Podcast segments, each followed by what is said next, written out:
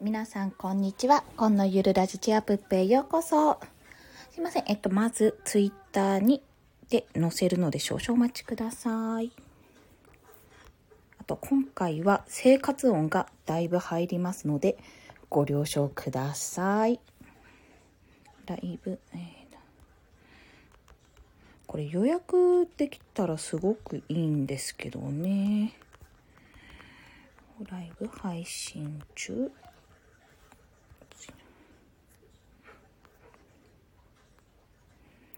はい。あ、ペトカブさん、こんにちは。よろしくお願いします。今始めたばっかりなので、お気軽に質問とさし、あの、してもらって大丈夫です。で、もう一度言うんですが、えっ、と、生活音が入ります。今日は息子も娘もいますので、途中で泣いたりしたら、そっちを対応しながらやらせていただきます。はい。で、え今日のテーマなんですけども、自分の強みを見つけるポジション獲得のためのステップを公開したいと思います。まあ、公開っていうほど出し惜しみしてるわけではないんですけども、もしですね、あの、音声配信をされている方、まあ、音声配信だけじゃなくて、ブログとか、まあ、SNS の運用をされている方で、まあ、私はちょっと音声配信とブログを今やってるんですけども、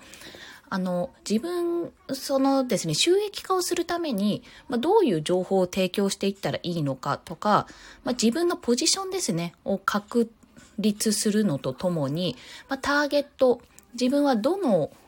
どの年代のどういう人、まあ男性だったり女性だったり、まあサラリーマンだったり、それこそ主婦だったりとか、いろんな方がいると思うんですけども、どの層を要は相手にして、あの、情報を発信していけばいいのかっていうのを、あの、私がちょっと結構悩んでいた時期が多かったんですよ。まあ今も模索中なんですけども、でもある程度ちょっと確立ができたので、そのためのですね、何を行ったのか、まあどういうことが起きて確立できたのかっていうのをお伝えしようと思っています。はい。で、もしですね、希望の方、希望者がいらしたら、まあちょっと悩んでる方とかいらしたら、私あの、相談に乗りますということで、無料コンサルっていうふうに載せてはいるんですけども、まあ、あの、一緒にちょっと強みを探していきましょうということで、コメントいただければ、相談に乗ります。一応1時までを予定しているんですけども、おこのお昼寝具合によっては、もしかすると伸びるかもしれないんですが、一応1時までということで考えておりますので、よろしくお願いします。特にですね、まだまだ人も、あの、まばらで入ってこないかと思いますので、先にですね、自分のお話ですね、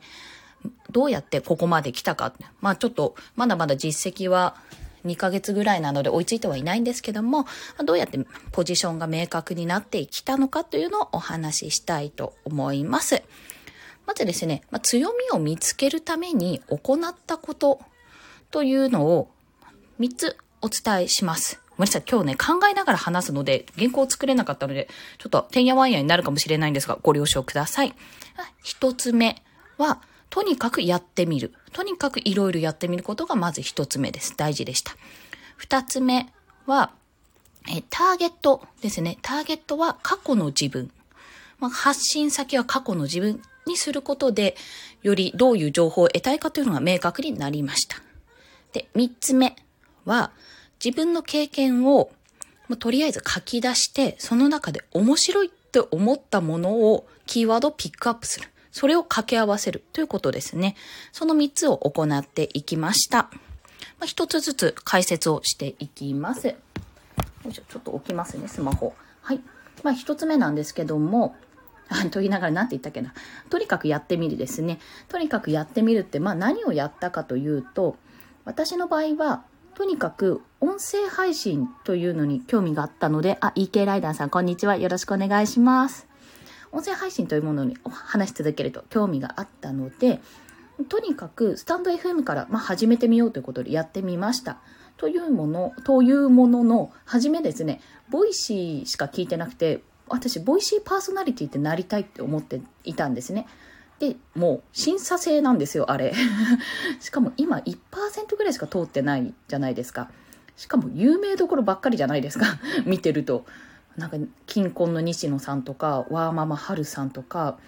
もうイケハヤさんとか、周平さんとか、なんじゃこの知ってる人ばかりみたいな。最近参入された方もなんか、強いっていうか もうめっちゃ芸能人やんっていう方ばっかり入ってこられてるので、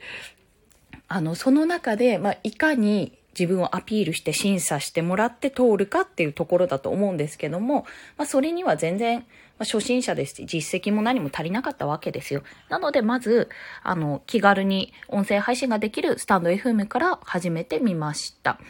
で、そんなような感じでですね、まあ、音声配信から始まったんですけども、まあ、その前にツイッターも行い、ツイッター音声配信、その後、あれですね、Kindle 本出版もして、今はブログ開設。その前はノートで、あの、ノートに投稿をずっと続けてましたね。1ヶ月ぐらい連続でできたのかな ?3000 までやっていたので。はい。まあそういったことをとにかくやってみるっていうことを大事にしてました。まあなぜかというと、とにかくやらないと、自分が何ができて何が好きかっていうのがわからないからです。まあ、とにかくやるの中で、とにかくやって続けてみるっていうのが大事ですね。あ、はちゃまさんこんにちは。よろしくお願いします。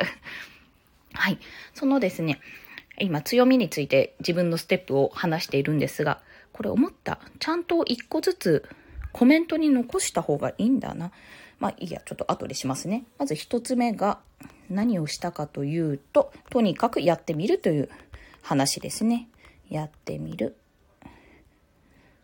これちょっとコメントでとにかくやってみるっていうのを送りましたが、お気になさらずに、そのつ、それについて話をしてるということですね。で、とにかくやってみて継続するっていうのも、おそらく1週間、2週間の話ではないと。こんにちは、八山さん。すいません。遅れてしまって。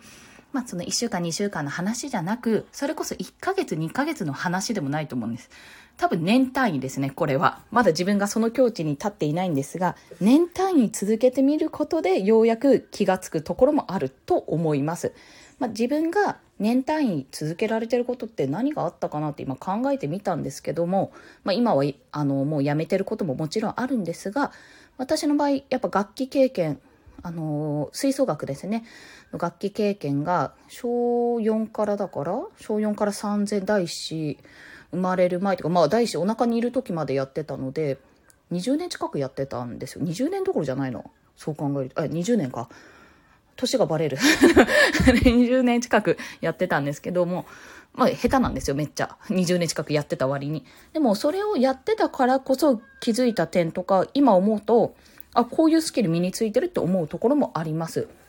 まあそれはですね、音声配信にすごく役に立っている部分でもあるんですよ。これについてもしご要望あれば、というかこれもネタになるなと思ったので、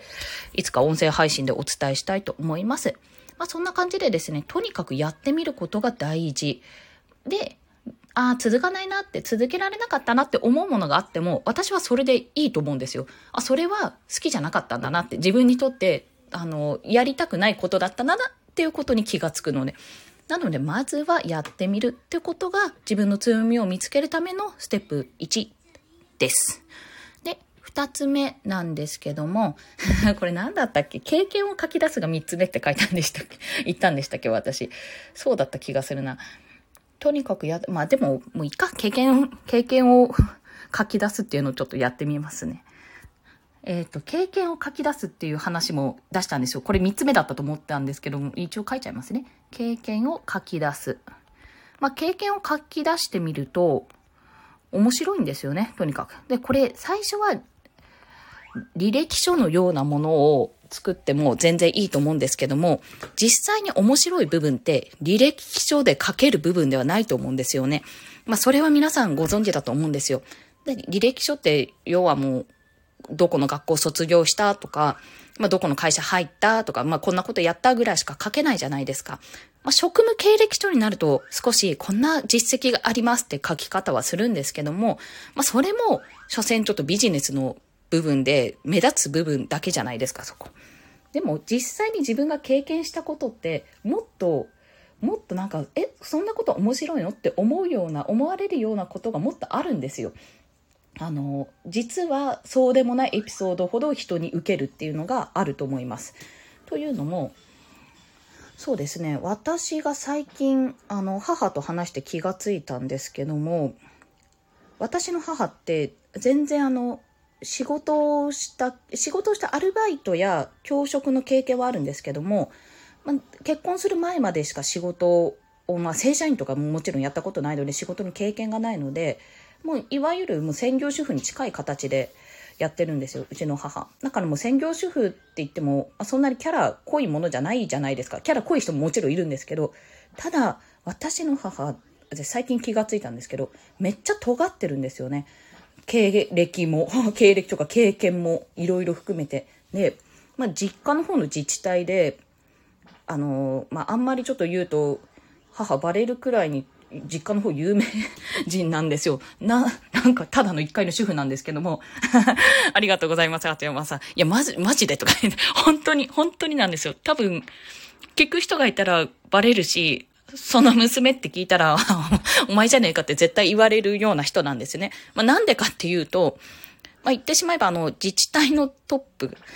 23区でいう区長、まあ、市外でいう市長、あの、と、ま、都とか、私東京都民なんですけど、都までは行かないはずなんですけど、ちょっと怖いけどね。多分そこまで行ってないはず。あの、自治体の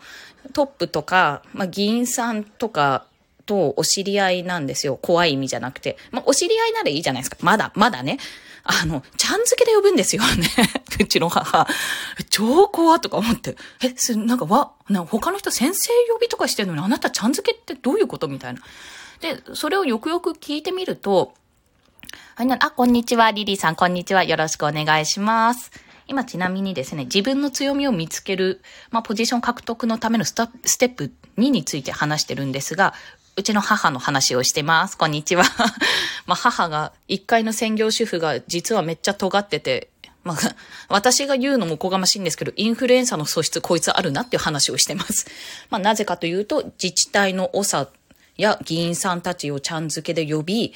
まあ、それはですね、私がそれこそ学生とか、私上に兄と弟いるんですけども、その時に、まあ、PTA とか、あと、なんかね、あの辺よくわかんないんですけど、PTA って父母会じゃないですか。あの、お母さんお父さんの会というところなんですけども、あれって学校だけの話じゃなくて、自治体の話もあって、私東京都民なんですけど、都の、都、都の規模のその PTA っの委員っていうのがあるんですよ。なんか知らないんですけど、結構その、まあ、こう言っちゃなんですけども、お金にならないことなんですよ、全然。別に仕事じゃないんです。まあ仕事だけど、こう、何か報酬を得るものじゃなくて、本当お金にならないことなんだけど、そういった PTA をやってきた人たちが、さらにまあ、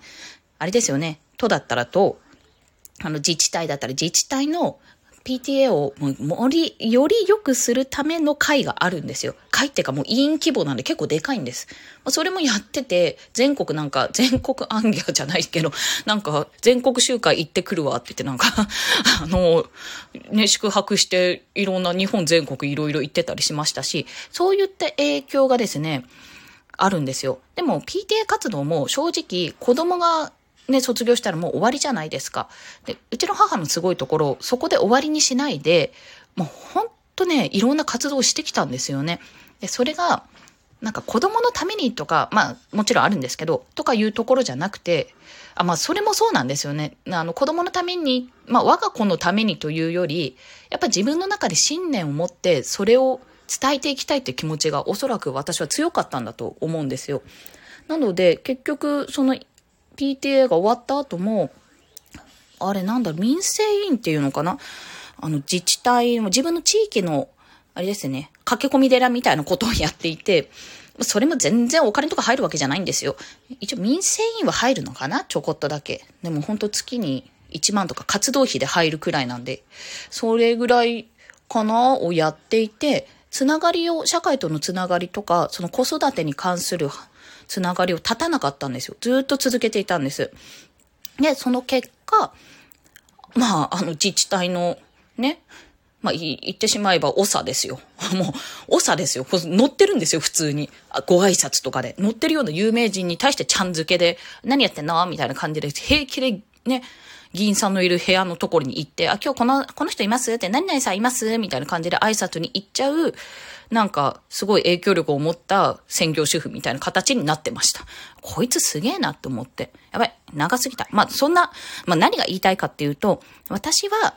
あの、何々を売って営業1位になりましたとか、そういった実績も大事なんですよ。まあビジネスにおいてとか。ただ、あの、私の母のように、なんか知らんけど、いろいろ行動力がね、もう還暦すぎてんですよ、全然。シルバー、シルバーなんですよ、ほんとシルバーなんですけども、還暦すぎてでも行動をしていて、あの、いろんな人とのつながりをね、つなげて、なおかつ、もう何度も言うけど、還暦すぎてるんですけど、なんか、もうズームのやり方わかんないとか言いながらズームちょっと頑張って練習して、あの、ズーム会議やったりしちゃうおばちゃんなんです。おばちゃんっていうかもう、あ、いや、あんまり言うと怒られるから、あの、おばちゃんって言いますね。おばちゃんなんですよ、本当に。なんかその行動力ですよね。自分が興味があることに、あの、どんどんやっていくってことと、あの、あれですよね、自分の信念をどうやって伝えていくか、つながっていくか、どんどん発信していくってことが本当に大事。しかもこの人何がすごいかって、あの、もちろん SNS もたどたどしな、たどたどしいけど、開業とか全然しない人なんですけども、やってはいるものの、あの、基本的にオフラインで全て繋がってるんですよね。それがすごい。まさに。ま、だから人脈って言葉があるけど、うちの母は、そういった意味で母に聞けば、多分いろんな人も何？歩くタウンページみたいな感じですよ。そんなような人間になってるので、そういう意味で、やっぱり、あの自分がやってきたことっていうのはそういった実績っていうのをあの書き出してみたらやっぱり面白いんですよね。それを聞いただけで。私は少なくともこいつすげえなって思ってるので。ただ本人はそれに気づいてないっていうところが、まあ、一番腹立たしいところなんですよ。会うたびに言ってるんですけど。そ こあんたなんかそれ絶対金になるからやんなさいよみたいな収益化しなさいよって思うんですが、まあ、根本的にねマネタイズの方法が分かっていないので母が。ま、そこをね、もう少し私が勉強してフォローできたら、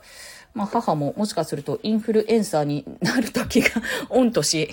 70近い母がインフルエンサーになる日も近いかもしれませんっていうお話。なんじゃそれっていうところなんですが、とにかくですね、継続、いろんなことを継続してやってみるっていうのが一つと、あの、その経験を、まあ、書き出して自分はこういうのをやってる。こういうの楽しいから続けられてる。で、何年、まあ年単位になると、何年からずっとこういうのやってますっていうふうに言えるようになりますし、まあそこで新たな気づき、まあ、枝分かれしていきますよね。音声配信一つとっても、このまんまスタンド FM でやっていくってパターンもあれば、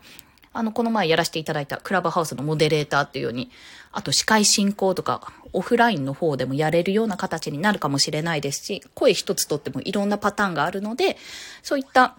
方向に、あの、み、導くというか逆ですね。自分が行けるようになるっていうのもありますよね。はい。長くなった。次行こう。まずいまずい。あと13分しかない。で、そう。これがね、3つ目が経験を書き出すって言ってたんですけど、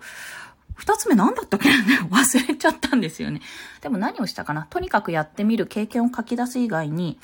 まあ、あの、いかこれあんまり言うと、ちょっと自分でやってないじゃんと思われるかもしれないと思って言えなかったんですけど、いや、ぶっちゃけちゃおう。言うと、3に、それでもわからなかったら、あの、人に聞く。人に聞くが一番。はい。3、人に聞くです。まあ、それは、まあ、私も今のポジションを、ちょっとまだまだ試行錯誤中ですが、獲得とか獲得したのも、正直あの、人に聞いたからです。言ってしまうと。正直わかりませんって、あの、言ったからなんですよね。あの、オンラインサロン上でっていう。正直ね、本当にどうしたらいいかわからなかった時があったんですけども、人に聞くのも大事です。これ、自分の夫にも聞きました。正直言うと。私、今こうやって発信、もう発信してることも知ってるんですよ。うちの夫は。発信してるんだけど、なんか迷ってるってどういう人にこういう人に発信しようと思うんだけどなんかちょっと違う気がするどうしようみたいな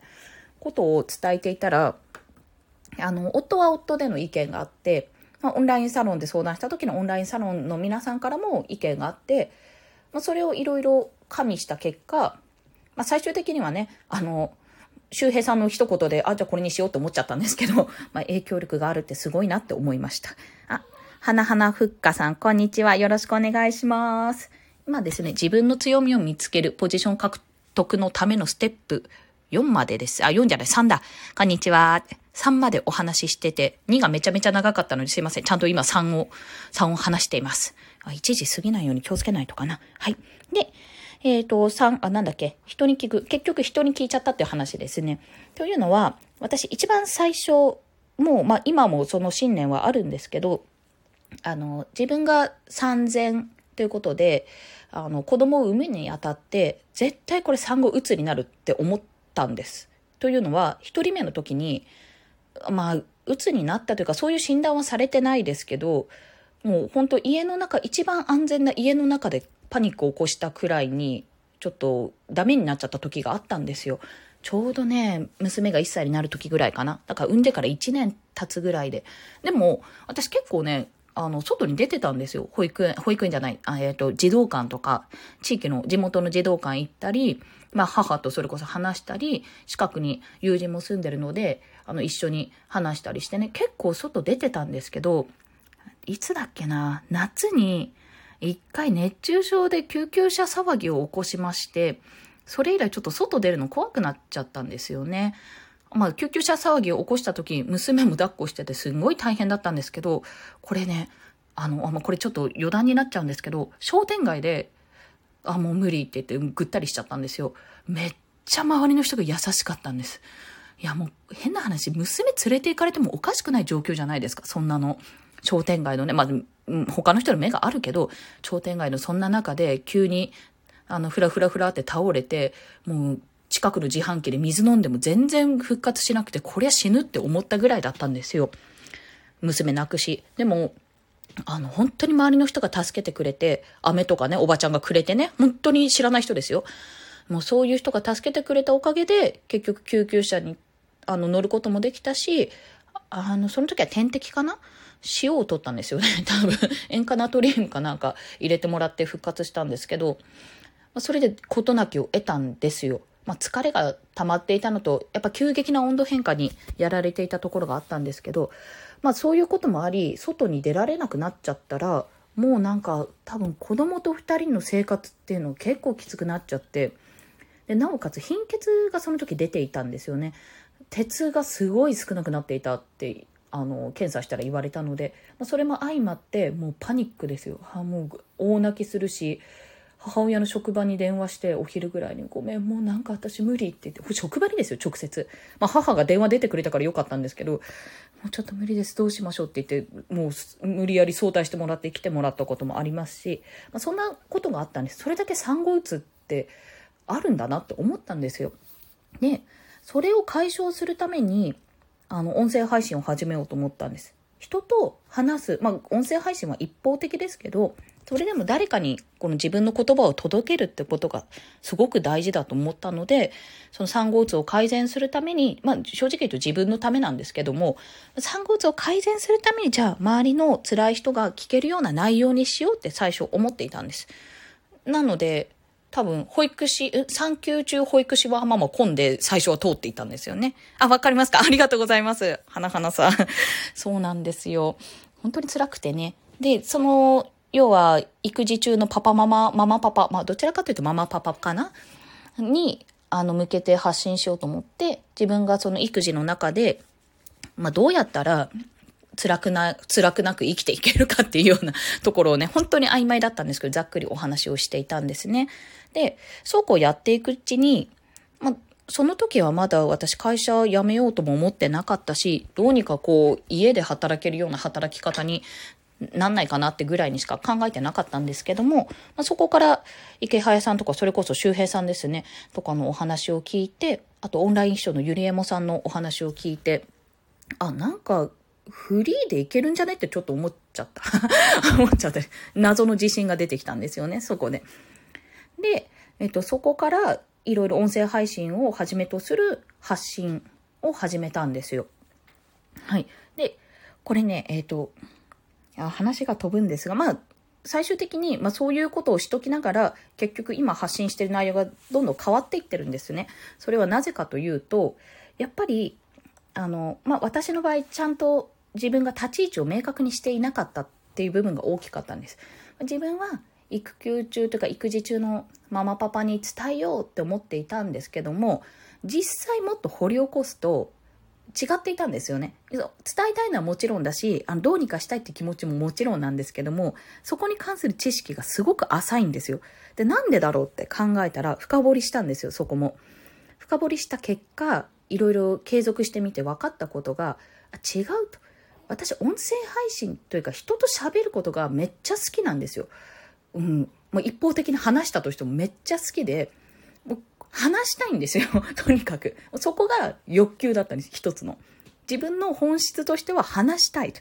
なんか、なんか話したい。それで、あわよくばそれが誰かに伝わると嬉しいっていうところで、それを自分で認めてなかったからなんかおかしいなってちょっと思っていたんですよね。まあ、喋りたい私がひたすら喋る番組っていう風に目打ってたんですけど、やっぱりいいこと言おうとか、ためになること言おうとか、そういった方に頭が持っていかれてて、うまく伝えられなかった部分が大きかったんです。で、まあ、そこに気がついたら、じゃあ、喋るかと。じゃあ好きなこと喋ろうとも思ったんですけど、正直、1階のね、あの、産休中の1階の主婦が、ひたすら喋りたいこと喋ったところで何が面白いんだと いう話なんですよ。あ、八山さん、ありがとうございます。仕事、お仕事頑張ってください。すいません。一方的な話でね。またよろしくお願いします。はい。なんだっけ？あの、一方的に話しててもつまんないだろうと思って。もう自分もフリーになりたいし、なんなら起業もしたいのでね、ありがとうございます。これ残しとく予定なので お恥ずかしいんですがもしよかったら、最後の方聞けなかった部分を聞いてみてくださいって。はい。ね、えっ、ー、と、なんだっけ？あ、1階の主婦の話なんて誰が聞きたいんだっていうところを感じたんですよ。あ、チートンさん、こんにちは。すごい、5時のぶっ飛び母ちゃんさんなんですね。これはちょっと個人的に興味があるな よろしくお願いします。今ですね、ちなみに、えー、自分の強みを見つけるポジション獲得のためのステップの3、人に聞くっていう話なんですが、こんにちは。えっ、ー、と、その中で、自分が音声配信を始めていた中で、どうやって獲得していったかっていうのをちょっと過去から遡って話してるところです。なんだっけ？あ、そうそうそう。一階の主婦の雑談なんて誰が聞きたいんだってところになり、まあ、ちゃんとマネタイズ、まあ、収益化ですよね。考えよう。もう誰かに伝えたいっていうその欲求を叶えるのとともに、ちゃんとお金にしようって思った結果、まあ、迷ったんです。すんごい迷って、あの、迷った放送とかめっちゃあるんですよ。これ10個前ぐらいのとか、今でも迷ってますけど。で、最終的にオンラインサロンのメンバーの方に聞いて、聞いた結果、その、パワーワードっていうんですかね、これめっちゃ面白いんじゃねってその人から言われたことを今持っていってるって感じです。こっちでもプロフィール直してないので、あれなんですけども、挨拶をちょっと変えたんですよ。まあ、前は、これもいいと思ったんですけどね、この親だからすべきの呪いから解き放てって、これはもう完全に自分の気持ちです。もうなんか母親だから我慢すべきでしょ？とか、母親だからあったかいご飯食べられないのは当たり前とかもう思ってるし、思ってたんですよ。それはね、あの子供のためにって、まあ子供優先っていうのは、もういいかって、それはしょうがないかなって思ってる、思ってたんですけど、いや、おかしくねって それおかしくないってちょっと思ったんですよ、そこで。だってさ、親だから好きなことできないっておかしいじゃんっていうところ。あと5年も待てば大きくなってどんどん手が離れていくわよなんて言われるんですけど、いや5年も待てるかいってちょっと思ったんですよ、そこで。いや、今やりたいんじゃいと。じゃあ、そういう時間を作るために、そういう自分の好きなことができるようになるためにどうしたらいいんだろうっていうところを考えて、まあそれを情報として伝えていたんです。でもここでね、あの、いい顔、いい顔しい自分が出てきたわけですよ。もうこの自分も家族も笑って過ごせる時間の作り方について、日常的に使えるアイデアをお届けしますって言ってるんですよ。まあでも確かにね、これも、これ意味あるんですよ。家族も笑ってないと、意味がないっていうのももちろんなんですけども、自分も家族もって中、ちゃんと自分もって言ってるんですよ。私も笑って過ごしたいから、あの、そういった話をするよって言ってるんですが、やっぱりこれはあんまりインパクトが強くなかったんですよね。正直言うと。結構いい話してるよなと思ってたんですけど、でもそのいい話で終わっちゃうっていうところだったんです。で、そこで、あの、そのサロンのメンバーに相談した時に、私、夫を雇うっていう名目で、あの、文言を掲げて、あの、なんだっけ、あれ、ツイッターですよね。ツイッターのヘッダー作ったんですよ。ちょっと、あの、あれ、これ言っていいのか？まあ、いいか。エヴァ風に？エヴァっぽく文字を超えて羅列して、すいません、エヴァ世代なので、あ、なんかこれかっこいいんじゃねって思いながら作ったんですけど、その夫を雇うっていうところが、ま引っかかったらしくて、夫を雇うってどういう意味って聞かれたんです。で、何かというと、あの、いや、私はって、長時間労働で働く夫がいるんです。まあ、私自身保育士をやって、やっぱ拘束時間の長さにも驚いたし、夫は飲食なんですけど、夫は飲食なので、休みも不定期、しかも拘束時間も当てにならない、正直。今、多分だいぶいい環境にはあるんですけども、全然当てにならないし、まあ、ワンオペの時間が長いし、それでもね、他のね、他の同じね、ところで働いてる他の人によりも全然いい環境であることは分かってはいるんだけど、やっぱり納得いかないっていうところがあって。だから長時間労働、長時間拘束、なんなら時給っていう考えやめてくれないって思った結果、あの夫を雇うと言葉が出てきたんですよね。これはもう私が稼いで、もう私がなんか起業するからあなたを雇うって。でもそんなの男の人にしてみれば、プライドが許さないじゃないですか、普通。でも、これ夫に相談済みで、あの、私雇うからって 言って、いや、そ、そんな言い方してない。そんな言い方はしてないんですよ。まあ、したけど、最終的に。でもなんか、どう？って聞いた時に、あの、もう自分も、やりたくないと。この仕事って。仕事自体は嫌いじゃないけど、まあ、やりたくないっていう話だったので、じゃあちょっと一緒に乗り越えていこうっていうところになったんです。正直これだけ聞くと、夫依存的じゃねって思うところもあるんですけど、ちょっとね、まあ、それはいろいろあるんですよ。いろいろな背景が。まあ、長年続けてるし、なかなかやめられないよなとか思うところとかね、あって、それはまあ夫は夫の考えがあるので、実際に夫を雇うと言って夫を雇わずに私だけでやってるかもしれないですしその辺未来はわからないんですがそういうふうにですねあのやっていこうって思って面白くねって思って載せた分が引っかかり今ではそうですね2児のママが長時間労働の夫を雇うためゼロから始める収益化ノウハウやライフハックをお届けしますって話で終わりました。はい。そういう挨拶文に変わったところですね。で、まあ、それが人に聞いた結果ですね。で、自分の強みとして作られたと。はい。まあごめんなさい。一人語りを結局30分してしまって1時過ぎてしまいました。今、あれかな？もし、あの、そういった、まあ、手順があるんですけども、まあなんか自分でちょっと詰まっちゃったと。なんかどうやったら強みってわかるんだろうって思う方がいらしたら、もう一回のおばちゃんの意見になるんですけども、あの、他人の意見が、ね、第三者の意見があると、また新たな気づきが得られるので、もし欲しい方がいたら、全然あの、この場をでコメントしていただいても大丈夫ですし、後ほどですね、レターで送っていただいても大丈夫ですし、まあ、ツイッターから飛んでもらって、ダイレクトメールですね、DM 送ってもらっても、私、あの、対応します。と思っております。というのは、私、ちょっとこの強みを見つけるっていうところをすごく自分でやっぱ悩んでいた部分だったので、ここをですね、少しちょっといろんな人にギブしていきたいなと考えているんですよ。まあ、今回そのお試しということでライブ配信をさせてもらったんですね。で、もう1時になるからそろそろ閉めるんですが、まあ、今回はちょっとなかなかね、まあ、公開なんでここみんなに聞かれちゃうので、あの、あれなんですけども、あの、公開じゃなくてやっぱ非公開でやりたいとかそういった方がいたらどんどんやっていこうと思います。でいずれですね、どっちがいいんだろう。スタイフのライブ配信か、もしくは、あの、出てこない。クラブハウスだ。クラブハウスでルームを作ってちょっとやってみようかなとも思っているんですね。ただ、まあ私、私とか言っちゃった。私自身、あの、経験も乏しいし、フォロワーもそこまでいなく、知名度も低いので、まあちょっと、しかも一人じゃ一人で立ち上げられないんじゃなかったかな、あれは。立ち上げられないと思うので、どなたか誘ってやろうと思ってます。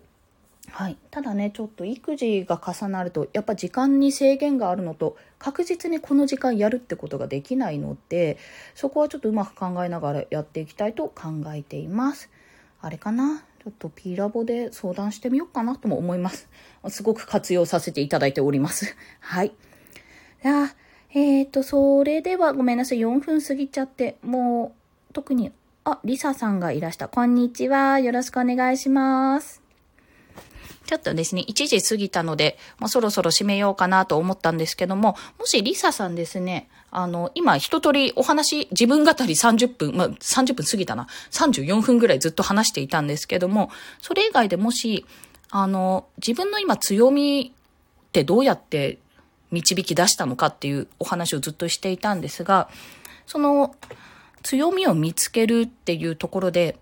第三者のもう客観的な、全然何も知らない第三者の意見が欲しいって、意見が欲しいって言うとちょっと私おこがましい感じがする。えっ、と、なんかちょっと話聞きたいなっていうことあれば、全然お話しさせていただこうかと思ってるんですけども、いかがでしょうかね。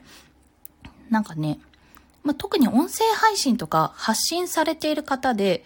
自分ってどういう立ち位置なんだろうとか、どういう人に伝えていけばいいんだろうなかなかちょっとフォロワー伸びないなとか、そういったことがあると、あの一つの意見としてお話できるかなと思うんですけども、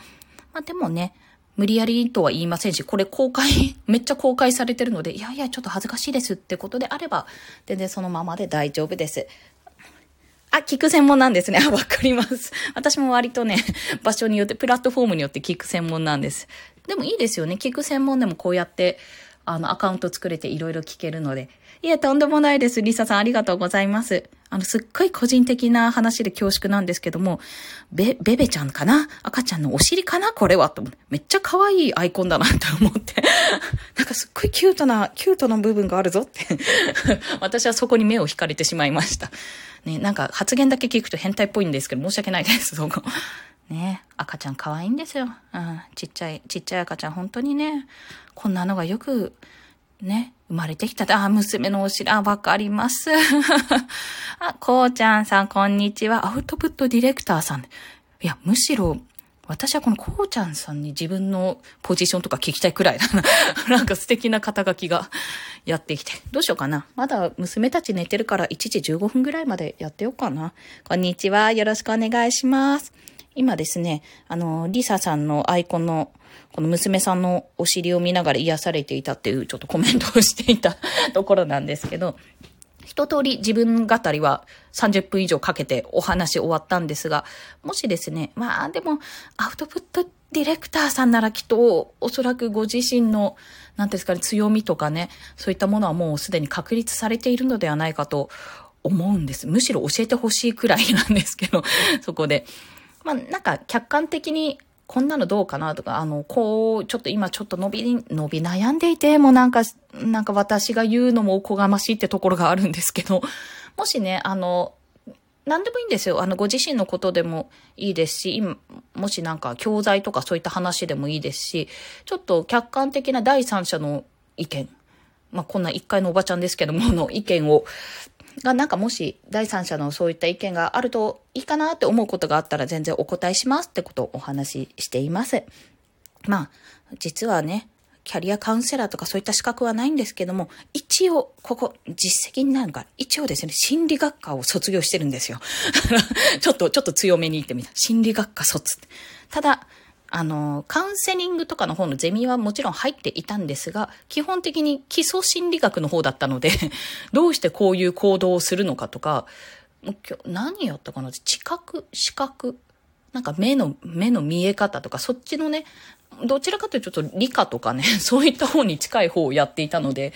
まあ、あの、なんかちょっと違うって、よく、いわゆる、いわゆるカウンセラーとかとは違うんですけどね。はい。やっとけばよかったって今なら思うな。はあ、そんなお話でした。まあ、10分で切り上げようかな、そしたら。あとはですね、結構私、この自分の強みを見つけるためとか、ポジション獲得のためのステップ、まあ、さあの、1、2、3とお伝えしたんですけども、1にとにかくやってみる、2に、まあ、経験を書き出してみる、3に、まあ、人に聞いてしまう。もうとりあえずダメなら人に聞くってことをやってね、この、まあ、やってみて経験を書き出すぐらいまでは、やっぱり自分では気がつかないところあったりするんですよ。で、それだから第三の人に聞くっていうのはだいぶ影響を及ぼすというか聞いてくるんですね。後からパンチが。これ、え、でもあなたの経験それめっちゃ面白いんだけどって人から言われると、え、そうなんすかって思うこともあると思うんですよ。てかあるんですよ、本当に。私も自分の経験書き出して客観的に見てもそんな面白いかなって思うんですけど、でもね、ちょっと離れて離れてとか、まあ、ノートとかに書いて、後から読み返すと、これ結構ぶっ飛んだ話だよなって思うところもあるんです。結構ね、不思議なことで。まあそこで引き合いとして出して私の母の話一階の専業主婦のくせになぜか自治体のトップとか議員さんとかをちゃん付けで呼ぶ謎の影響力を持つ女っていう その話をさせていただいたんですけど、本人意識はないけれどって、歩くタウンページみたいな。タウンページってもう言わないのかなもう本当に歩く人材派遣会社みたいなところがあってね。そういった一階の専業主婦でも、あの、いろいろ継続してやっていったり、人との関わりを立たなかったりすると、こういうことになるよっていう話をさせてもらったんです。なので、まあ、今聞いてる方とかあの音声配信されてる方やもしくはねあの基本的にこういうの聞いてる方ってあの皆さんもういろんな音声配信の方ボイスパーソナリティの方がおっしゃってるんですけどもリテラシーが高い人なんですよ。やっぱ聞かない人の方が世の中多い、まあ、そんな暇はないっていう方の方が多いんですよね。でもそうやってお話しされてお話をされている人ももしくはお話を聞いている人はそれだけでもあの、なんていうんですか、ステップ、ステップ、ん？うん、んん、階層が高いっていうとなんかちょっと上下関係っぽくて嫌なので、まあ、違うそのステージに上がってるわけですね。結局上下関係っぽいな。でもステージっていうよ。ステージに上がってるわけなので、おそらくご自身の強みとか、まあ自分はこういう人間だっていうところはバシッと言える方だと思うんですけども、もしあの、そんな中でね、ちょっと、ちょっとなーって、なんかプロの意見とまでは言わないけど、ちょっと相談したいとか、まあ、相談なんておこがましいのは申し訳ない。ちょっと話聞いてみたいぐらいで 全然いいんですけど、そういった時があったら、あの、まあ、今回のように、こうやって公開でライブをしてお話を聞くこともできますし、まあ、これだとチャットとのやり取りなので、なかなか難しいかなと思うので、ももし皆さんクラブハウスに入っていたら、クラブハウスで私はルームを立ち上げてみようかなとも考えております。それもね、時間とか予定とかをできれば継続的にやりたいので、まあ、確実にこの時間ならできるって時間をやりつつ、ね、作って試しにやりたいんですけども、まあ、なかなか私自身がそこまで影響力のある人間じゃないので、いかにこうね、仲間を作って持っていくかっていうのを現在検討中でございます。というのも、まあ、自分がやっぱり人に聞いてもらって、そこから、あの、あ、自分ってこういうところを強いんだなと、こういうことで発信できるんだなってことを感じて、すごく目の前が広がったので、まあ、その感動をですね、もし悩んでる方がいたら、他の方にも共有したい。他の方と一緒に共有したいって思いから来ております。まあ私自身も、この人どういう人なんだろう、ドキドキワクワクって感じで聞きたいっていうのも、まあ、ごめんなさい。それが多分98%ぐらいです。もう自分本位で申し訳ないです。もう、はい。自分本位。ちゃんと自分の欲に忠実に生きていこうと思います。そこ。はい。そんなお話でごめんなさい。もうね、時間管理がなっとらん。ちょっとね、二人とも寝てるんで、喋り放題や、イエーイって思って喋りすぎました。ということで、ここいらで締めさせていただきたいと思います。もしね、またあの、ライブ配信する機会があったら、あの、別途お知らせしますし、えー、それ以外にも毎日朝と、朝はね、頑張って7時までに更新しているんですよ。あの、週末はちょっと遅くなるんですが、9時までにはやってます。あ、キエ、キーさんから、キエさんから、こんにちは。ごめんなさい。そろそろおしまいにしちゃうんです。すいません。最後の宣伝タイムだけしております。えっ、ー、と、前、なんだっけ、えっと、毎日、朝とお昼に今は更新をしています。えっ、と、頑張って7時まで、もしくは9時までに、えー、朝は更新をしていまして、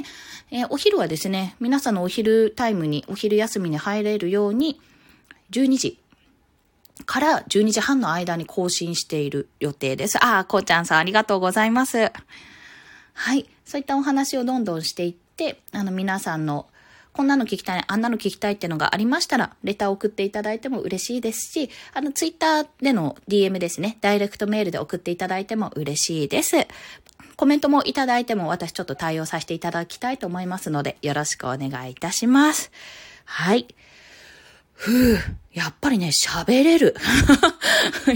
44分経とうとしてるのに喋れる私。喋るの好きなんだなって。